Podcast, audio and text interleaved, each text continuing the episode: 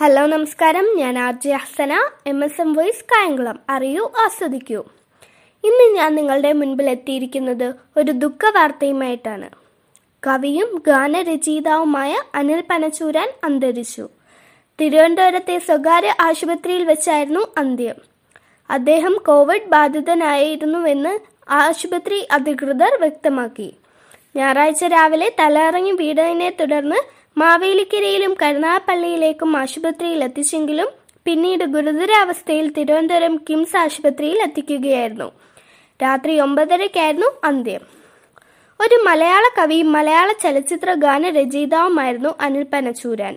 ആലപ്പുഴ ജില്ലയിലെ കായംകുളം ഗോവിന്ദമുട്ടം വാരണപ്പള്ളി പനച്ചൂർ വീട്ടിൽ ആയിരത്തി തൊള്ളായിരത്തി അറുപത്തിയഞ്ച് നവംബർ ഇരുപതിന് ജനനം.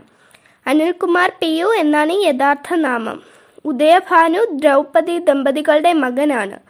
Nangiarkulangara T K M college Thiruvananthapuram law academy Warangal Kakatiya സർവകലാശാല എന്നിവിടങ്ങളിലായിരുന്നു വിദ്യാഭ്യാസം. M A public administration L L B ബിരുദങ്ങൾ നേടിയിട്ടുണ്ട്. കുറെ കാലത്തെ അലച്ചിലിനും സന്യാസ ജീവിതത്തിനും ശേഷം അഭിഭാഷക വൃത്തി ചലച്ചിത്ര സംഗീത രചന എന്നീ മേഖലകളിൽ വ്യാപൃതനായിരുന്നു. ചലച്ചിത്ര ഗാന രചനയ്ക്ക് ധാരാളം പുരസ്കാരങ്ങൾ നേടിയിട്ടുണ്ട്. ലാൽ ജോസിന്റെ അറബിക്കഥ എന്ന ചിത്രത്തിലെ ചോര വീണ മണ്ണിൽ നിന്ന് എം മോഹനന്റെ കഥ പറയുമ്പോൾ എന്ന ചിത്രത്തിലെ വ്യത്യസ്തനാമൊരു ബാർബറാം ബാലനെ എന്നീ ഗാനങ്ങളാണ് അനിൽ പനച്ചൂരാനെ പ്രശസ്തിയിലേക്ക് ഉയർത്തിയത്. അറബിക്കഥയിലെ ചോര വീണ മണ്ണിൽ നിന്ന് എന്ന ഗാനരംഗത്ത് അഭിനയിച്ചതും അനിൽ പനച്ചൂരാനാണ്. വലയിൽ വീണ കിളികൾ അനാഥന്റെ പ്രണയ കാലം ഒരു മഴ പെയ്തെങ്കിൽ കണ്ണീർ കനലുകൾ ആക്ഷേത്രിയുടെ ആത്മഗീതം എന്നിവയാണ് പ്രധാന കവിതാ സമാഹാരങ്ങൾ.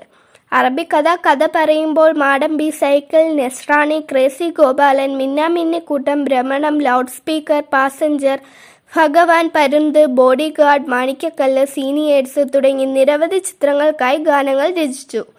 ഭാര്യ മായ മക്കൾ മൈത്രേയി അരുൾ. അനിൽ പനച്ചൂരാൻ ആലപിച്ച കഥ പറയുമ്പോൾ എന്ന സിനിമയിലെ ഗാനം കേൾക്കാം.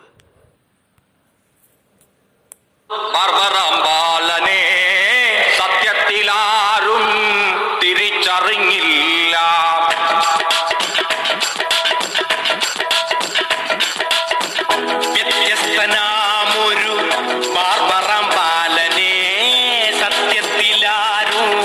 തിരിച്ചറിഞ്ഞില്ല.